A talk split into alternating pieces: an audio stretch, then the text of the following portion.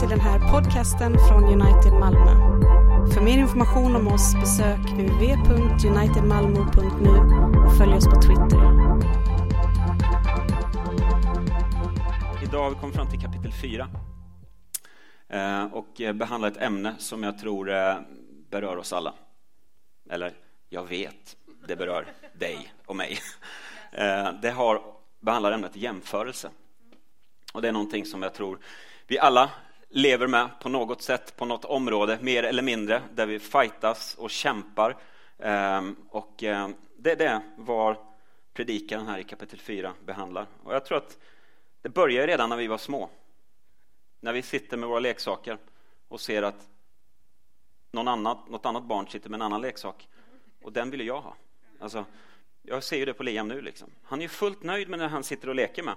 Sen kommer någon annan in och leker med en sak som han tidigare sagt att det där vill han inte alls leka med. Men nu blir det högst intressant att den där vill jag ha.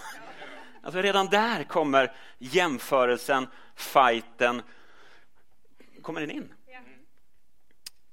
Och jag menar, växer upp, kommer upp i, i tonåren och då, då blir det andra saker. Då är det utseende och, och kläder och hela den där biten. Liksom. Som att då, då jämför man sig. Ja, jag är inte tillräckligt snygg eller jag har inte de där kläderna som den har. Liksom. Varför ska jag gå med de här grejerna? Alla mina kompisar har ju det här. Liksom. Jag kommer ihåg jag fick mina föräldrar, vi hade en sån här skolhockeyturnering. Och jag fick mina föräldrar att köpa en, en ny hockeyutrustning för en skolhockeyturnering. På bara, som skulle vara, den, den varade ju bara en, det var en turnering. För att jag, nej, men alla andra har ju det. Liksom. Jag kan inte komma dit med några trasor som vi har lånat. Vi har en sån här gammal hockeyutrustning som självklart AIK då, sån här dress som, som, eh, så att det är en legendarisk fin som trofé va? men jag kunde inte riktigt, jag måste ju ha nya saker liksom. Alla andra har ju det liksom. Mamma, pappa, du måste köpa den. Flera tusen fick de lägga ut på det. Jaha, en turnering och sen låg ju den där liksom. Fortsatte man inte med hockey liksom utan då landade det på hyllan. Och sen fortsätter det. Vi, blir, vi växer upp och det ökar lite i områden nu vad vi blir liksom lite Eh, vad vi jämför oss med. Det är allt ifrån telefoner. Liksom.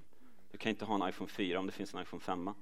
Ja, men hallå, det funkar inte. Och så, börjar vi, och så blir det här tävlandet liksom, mellan varandra. Jag är mer vältränad än, än honom, det känns väldigt bra. Och så där. Så, alltså, du vet, man jämför sig på en mängd olika områden. Men det lever med oss. Vi är ju där, vi, vi är fast i det. Och det är det här som predikaren lyfter upp som livet under solen. Det är någonting vi lever med, någonting vi tampas med, någonting som mänskligheten dras med. Och, men jag tror så här, mer än telefoner och bilar och allt annat vi kan jämföra oss med så går det nog ner på det att vi sliter med oss själva. Hur vi är, vad vi har jämförelsevis med, med andra. Fatta vilket bra liv de har, liksom. och vi. Liksom vilket jobb han har. Och jag, liksom, vad har jag? Alltså, jag jobbar på här, liksom. Eller, eller, eller utseende, liksom. Hur många kämpar inte med det? Ja, men ful jag är, liksom. När jag tittar på alla andra, liksom. Och sen kämpar vi med det där. Så det här är någonting som vi lever med hela tiden, dagligen. Och eftersom livet under solen inte lämnar så speciellt mycket utrymme för att sätta Gud i centrum, utan oss själva, så är det någonting som vi kommer att, att leva med. Det kommer vara en stor del av vårt liv. Och vi, vi tar det utifrån att jag har ett bra liv jämförelsevis med dem. Eller jag har inte det särskilt bra jämförelsevis med dem. Och sen fortsätter det så. Och vi behöver säga, komma fram till att save me from myself. Vi behöver bli räddade av, från oss själva. Vi hämtar det här ifrån eh, texten från Predikaren kapitel 4, vers 1 till 16. Så häng med. Vidare såg jag de våldsdåd som begås under solen. Jag såg tårarna hos de förtryckta och ingen tröstade dem. Från förtryckarnas hand utgick våld och ingen tröstade dem. Då prisade jag de döda som redan dött, lyckligare än de levande som ännu levde. Men lyckligare än de båda prisade jag den som ännu ej blivit till, den som ej sett det onda som görs under solen. Jag såg att all möda och framgång i arbetet beror på den enes avund mot den andra. Också detta är förfänglighet och ett jagande efter vind. Dåren lägger händerna i kors och förtär sig själv. Bättre en handfull ro än båda händerna fulla med möda och ett jagande efter vind. Ännu mer av förgänglighet såg jag under solen. En man kan stå helt ensam och inte ha någon vid sin sida, varken son eller bror. Ändå är det inget slut på allt hans slit och hans ögon blir inte mätta på rikedom. För vem mödar jag mig då och nekar mig själv allt gott? Också detta är förfänglighet och en usel möda. Bättre två än en, ty de får god lön för sin strävan. Om de faller så kan den ene resa upp den andra, men ve den ensamme. Om han faller så finns det inte någon som kan resa upp honom. Likaså, om två sover tillsammans så håller de värmen. Men hur ska den ensamme hålla sig varm? Där den ensamme blir övervunnen kan två stå emot. Och en tredubbelt tvinnad tråd brister inte så lätt. Bättre en yngling som är fattig och vis än en kung som är gammal och dåraktig och som inte förstår att låta varna sig. Ty från fångarnas hus gick han ut för att bli kung fastän han var född fattig i sitt rike. Jag såg alla som levde och rörde sig under solen tillsammans med denna yngling som skulle ta den andres plats. Det var ingen ände på allt folket, på alla dem han gick i spetsen för. Och ändå, de som kommer efter kan inte glädjas över honom. Också detta är förgänglighet och ett jagande efter vind.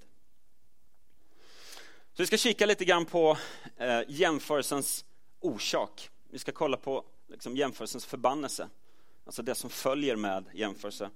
Och vi ska titta på lösningen i slutet också. Men låt oss börja med jämförelsens orsak. Och vi hoppar till en av de verser vi läste här. Jag såg att all möda och framgång i arbetet beror på den enes avund mot den andra. Också detta är förfänglighet och ett jagande efter vind. Det ligger grund för vår jämförelse. Att vi jämför oss med andra. Vår avund mot andra. Att vi inte är nöjda med det vi själva har, utan vi ser att det finns någonting mer, något bättre.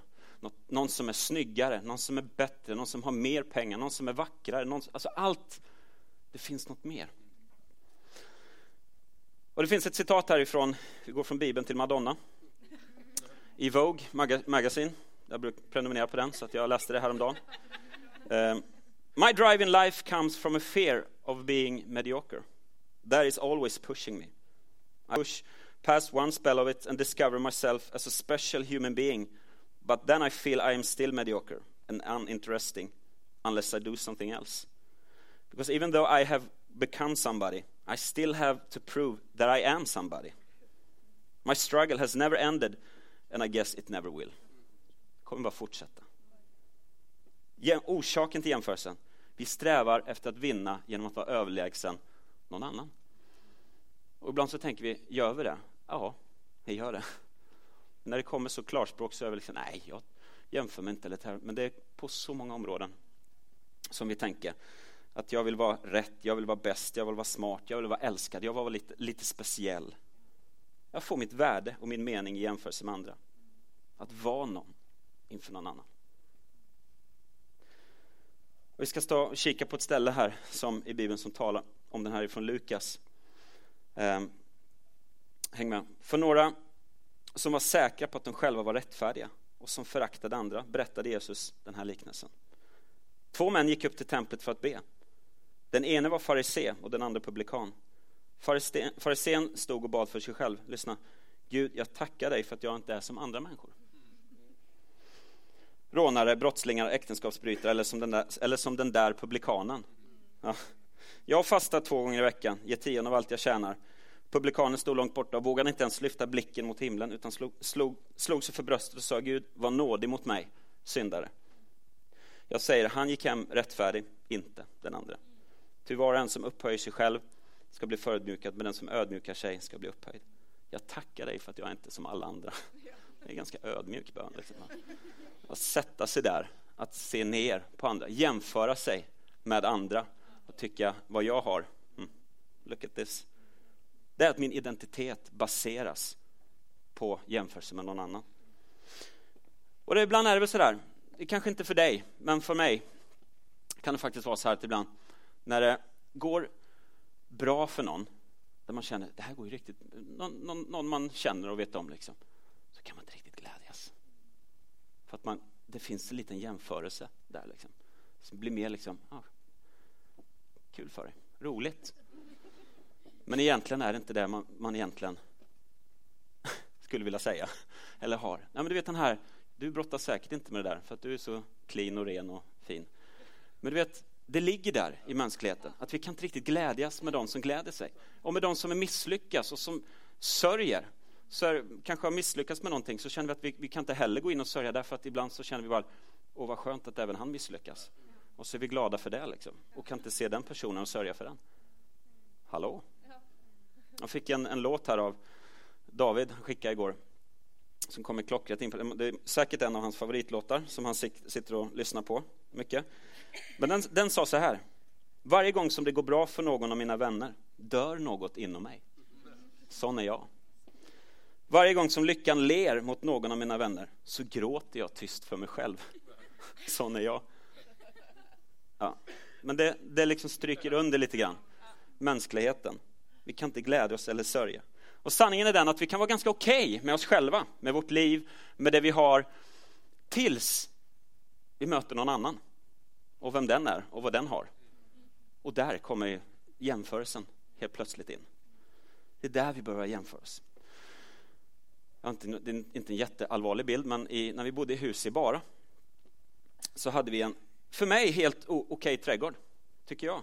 Alltså, ja, alltså den, den funkar väldigt bra, det är klart.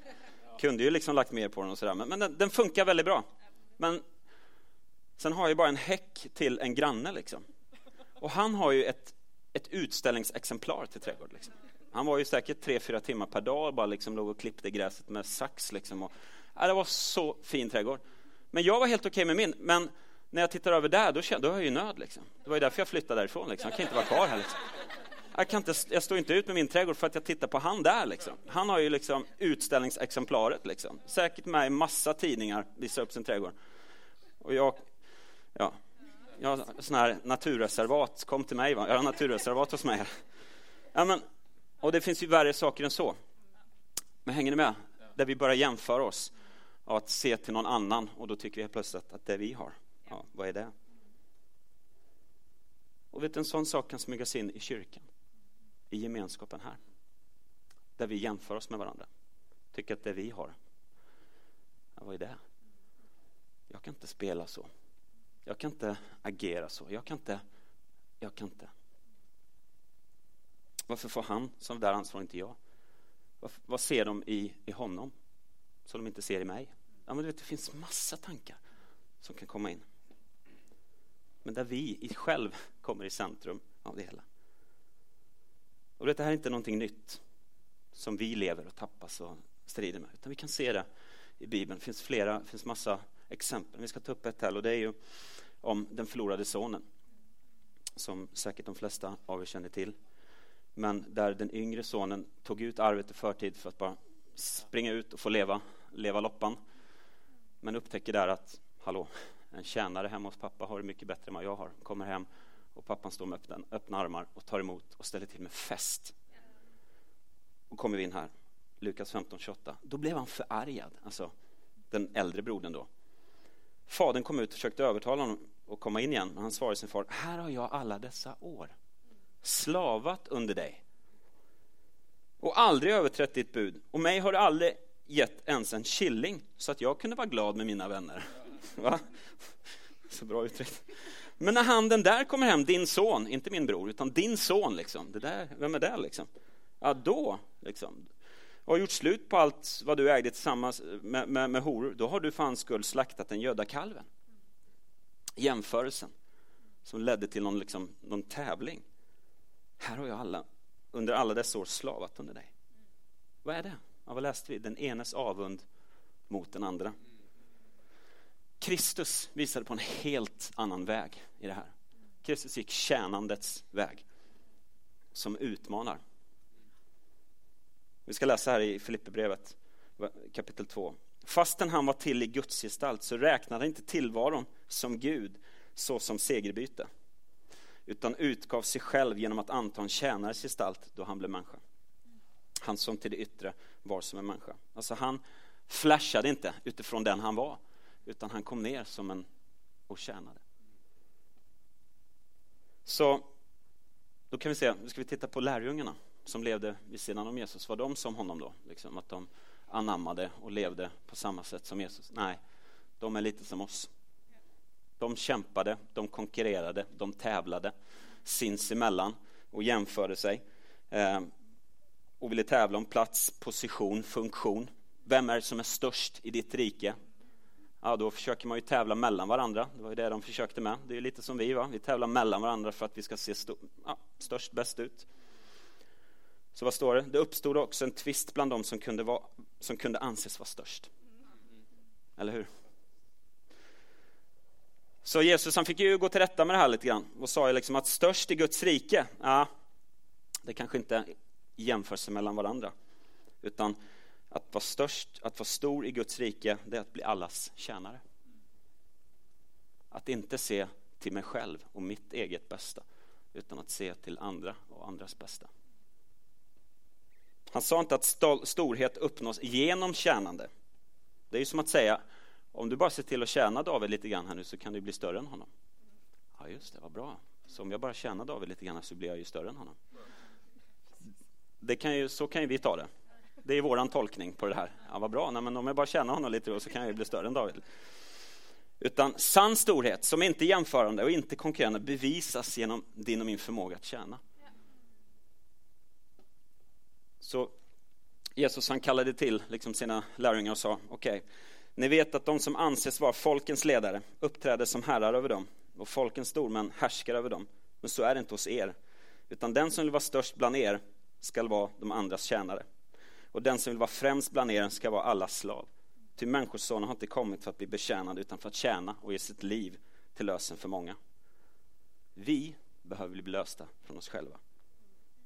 Jämförelsens orsak, det handlar om att vi ser den enes eh, avund. Att vi ser till den andra i avund. Att vi ser att det vi har, det räcker inte till riktigt mot vad andra har. Det är livet under solen. Det är så vi ofta finner oss. Men här finns det en högre väg som Kristus har visat på. Han kom för att tjäna. Låt oss titta lite på jämförelsens förbannelse. I predikan 4 och 6 så läste vi tidigare att bättre en handfull ro än båda händerna fulla med möda och ett jagande efter vind. Alltså bättre en handfull ro än båda fulla. Men det finns den här hela tiden strävan efter. Att vi liksom, det finns mer, ständigt jagande.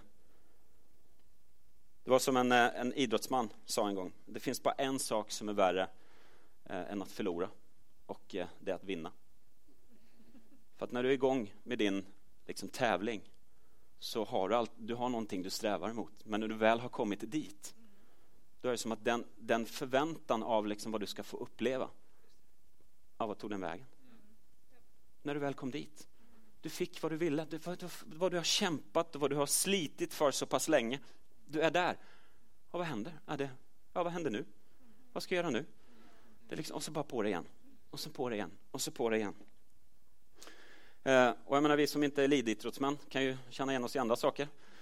I prylar och annat. Vi tänker oss att det här måste vi ha. När vi har den, ja vad händer där? Jaha, det var den.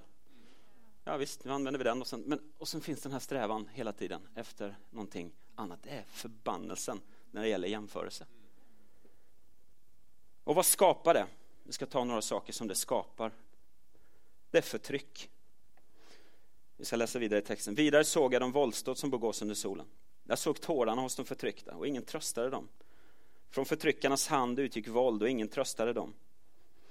Ehm, då prisade jag de döda som redan dött, lyckligare den levande som ännu levde. Men lyckligare än de båda prisade jag den som ännu ej blivit till, den som ej sett det onda som görs under solen. Jämförelse och en inställning till att man vill vinna kommer alltid skapa offer, kommer skapa förtryck. Därför att jag vet var jag vill komma någonstans när jag jämför med andra. Och då vill jag använda, då använder jag allt och allt omkring mig kommer utnyttjas, det kommer att användas och det kommer missbrukas. Därför att jag ska nå vad jag ska. Så bara jag kommer dit och så gör ingenting att det finns andra vissa som, som på något sätt offras på vägen. Och vi kan sätta in knep för det. Vi kan göra vad vi vill, påverka det för att vi ska komma dit. Men det är ändå så att det är jag som ser till mitt och använder andra eller annat för att jag ska komma dit. Det kan vara på ditt jobb. Det kan vara en sån här en tjänst som ligger ute, som man är några stycken på. Den där vill vi ha. Liksom. Och så kan man använda lite fula knep för att få bort den andra. Liksom. Det är inte du som använder dem, absolut inte. Men det kan vara så. För att jag ska nå det så behöver vi kanske offra lite grann här. Då kan vi tala lite illa om den, eller vi kan liksom, men du, tror att det kan funka med. Och sen hittar vi vägar för att nå våran väg fram. För att min väg och mitt mål är ju absolut viktigare än din väg och ditt, ditt mål. Hänger ni med? Jag tror säkert ni kan sätta in det här på områden utifrån er. Men bara se att det finns andra som offras på vägen för att du ska nå dit du ska göra. Vad skapar det mer? Ja, det skapar missnöje. Jag såg att all möda och framgång i arbetet beror på den enes avund mot den andra. Det läste vi. Också detta är förfängligt och ett jagande efter vind. Dåren lägger händerna i kors och förtär sig ännu mer. Ännu mer av förgänglighet såg under solen. Och sen läser vi vidare. När har jag tävlat nog? När har jag strävat nog för att bli nöjd? När kan jag sluta att jämföra mig själv? Ändå är det inget slut, läste vi, på hans slit. Och hans ögon, de blir inte mätta på rikedom. Det är som att det bara fortsätter hela tiden. Det kommer alltid finnas någon som är bättre. Det kommer alltid finnas någon som är smartare. Det kommer alltid finnas någon som, som har det där. Det, finns, det kommer alltid finnas någon. Då kan vi acceptera det. Eller skapa det missnöjet hos oss. Och vi behöver jobba hela tiden, sträva efter att ändra det. Och så finns den i oss, missnöjet. Det är jämförelsens förbannelse. Det finns alltid, vad gäller utseende, förmågor, ja, allt annat här, en strävan. Men det kommer utifrån ett missnöje hos oss själva. Varför är det så att sms-lån har blivit så extremt stort? Liksom? Ja, men det är självklart för att jag har, inte, jag har inte som jag behöver för att jag ska kunna köpa in det jag behöver göra för att det ska se bra ut. Då får jag ta de medel jag kan för att komma dit. Eller hur? Jag kan, jag, jag kan ju inte ha idag en tjock-tv 20 tum hemma. Det funkar ju inte. Ja, men om jag, ska ta, jag kan inte bjuda hem folk och ha en 20 tums tjock-tv hemma. Liksom. Kom igen. Nu ska man ha en 76 tum LED-skärm. Liksom. Och ska jag komma dit? Missnöje först med det jag har. Ja, och så får jag jobba med och sträva mig dit på något sätt för att jag ska komma dit. Liksom. Då får jag ta det sms-lånet på 7 miljoner för att jag ska komma dit. Kanske inte en 76 tum. Finns det 76? Jag skiter det. Men ni hänger med. Det gick en, en, ett, ett, en film för ett tag sedan som säkert ni känner till, Familjen Jones. Som är den här liksom fake-familjen, praktexemplaret på familj liksom, som hade allt. Liksom. Som bara utgick från att de är här för att sälja en livsstil. Så de bara planterades i ett, i ett grannskap. Liksom. Och de hade ju det bästa, eller bilar, hem, kläder, det senaste i allt. Vet du vad det skapade? Det skapade missnöje hos alla grannar. De bara såg, ah, ja just det, det där behöver vi också ha. Ja, så vad fint de hade det där med det där. Ja, men då måste vi köpa det också. Ja, så senaste där. Du vet, överallt. Det, det bara skapade missnöje hos alla andra. Och de var ju där för att skapa det. Så att, eh, men du vet, det, det, det är någonting som skapas i det. Så att vi måste arbeta mer för att få mer pengar för att vi ska kunna köpa det vi ska ha. Och så funkar det lite. Nu behöver vi inte bara ha med prylar och, och saker att göra utan, utan missnöje med den jag är mot någon annan. Att vilja det som Gud har gett till någon annan istället för vad han har för mig. Det är förfänglighet och ett jagande efter vind. Alltså att vilja det som Gud har gett till någon annan istället för vad han har för mig är förfängligt och jagande efter vind. Alltså han har det och det och jag har bara det. Ja. Och så blir det det som blir fokus. Det skapar ett missnöje. Det skapar också distans. En man kan stå helt ensam och inte ha någon vid sin sida, varken son eller bror. En, bror. Ändå är det inget slut på allt hans slit. För han kan stå helt ensam och inte ha någon vid sin sida. Eh, för, för vem mödar jag mig då och nekar mig allt, själv allt gott? Också detta är förfänglighet och en usel möda. Bättre två än en, ty de får god lön för sin strävan. Om de faller kan den ena resa upp den andra, men ve den ensamme. Om han faller så finns det inte någon som kan resa upp honom. Likaså, om två sover tillsammans håller de värmen. Hur ska den ensamme hålla sig varm? Där den ensamme blir övervunnen kan två stå emot. Och en tredubbel tvinnad tråd brister inte så lätt. Så där det finns jämförelse, där det finns någon form av liksom, där vi tävlar med varandra så skapas det distans i relationer. Det, andra människor förvandlas till ett potentiellt hot. Okej, här, här kan jag se bra ut. Ja, men, då drar man sig lite dit. Här kan det vara så, här blir det lite jämförelse. Här, här, här tävlas det lite grann och det, det pågår. Ja, då distanserar man sig. Så istället för att skapa liksom, relation, ja, då blir det snarare att vi vi, vi, liksom, vi väljer lite.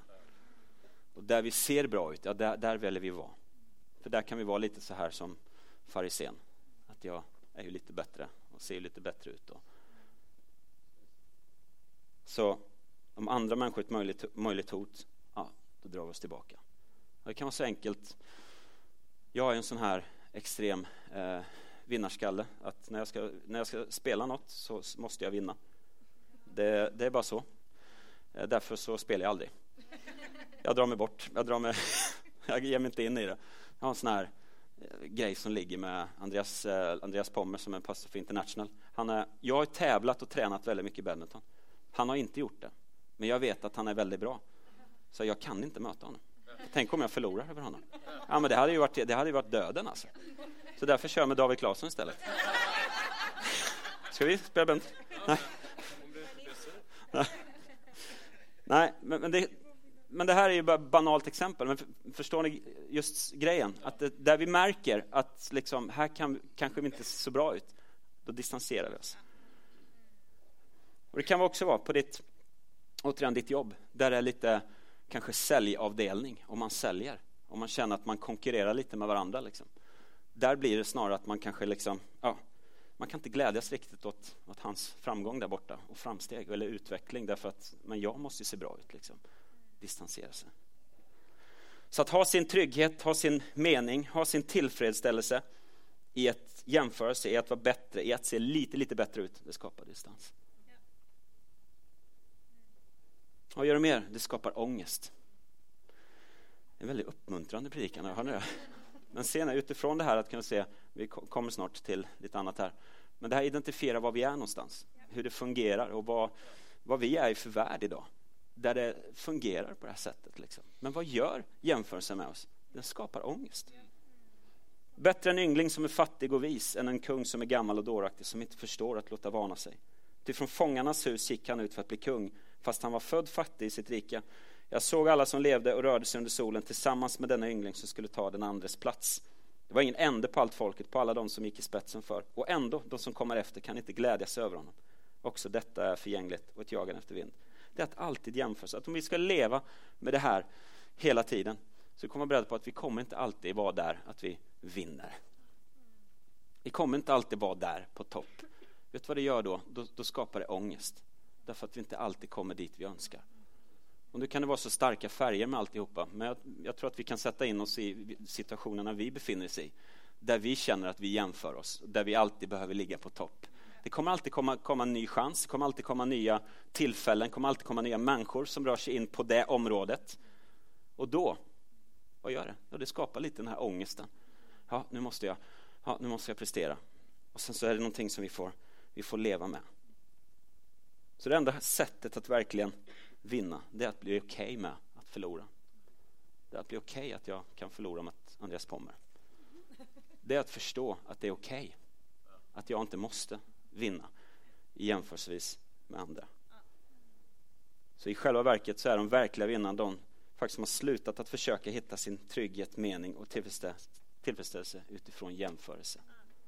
Att vi kan ge upp det. Och det här är inte enkelt. Det här är någonting som vi kommer leva med Eh, i vårt liv, hela livet. Det är inte att du blir färdig med det här, därför att vi lever i en värld där det här pågår.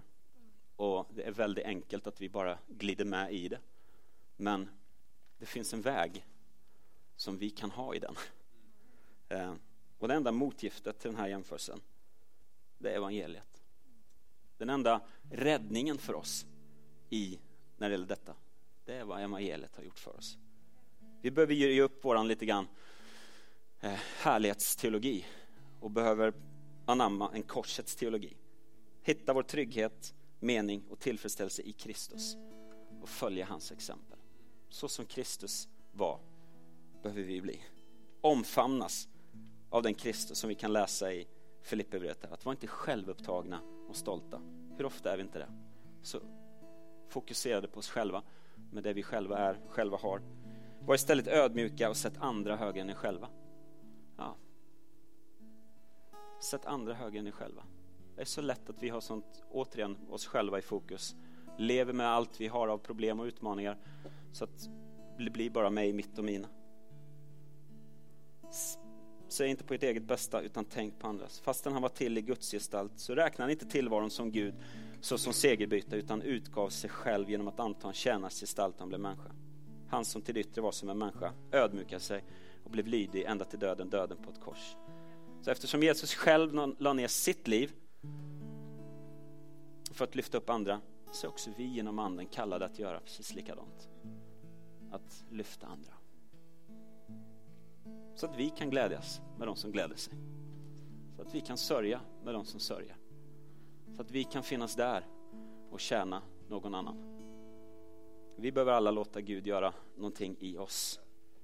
Och det är ingenting som vi kan slita oss i håret och försöka liksom, nu ska vi förbättra oss lite grann här att jag ska inte jämföra mig, jag ska liksom, utan försöka hålla kontroll på våra tankar. Så vi behöver låta Gud göra ett verk i oss. Där vi inte lever i, i detta tävlandet och jämförelsen utan att Gud får ta tag i oss så att vi får likt honom tjäna. Likt honom finnas och tjäna andra människor. Och att vilja det som Gud har gett till mig istället för det han gett någon annan. Och vara tacksam och trygg med den banan.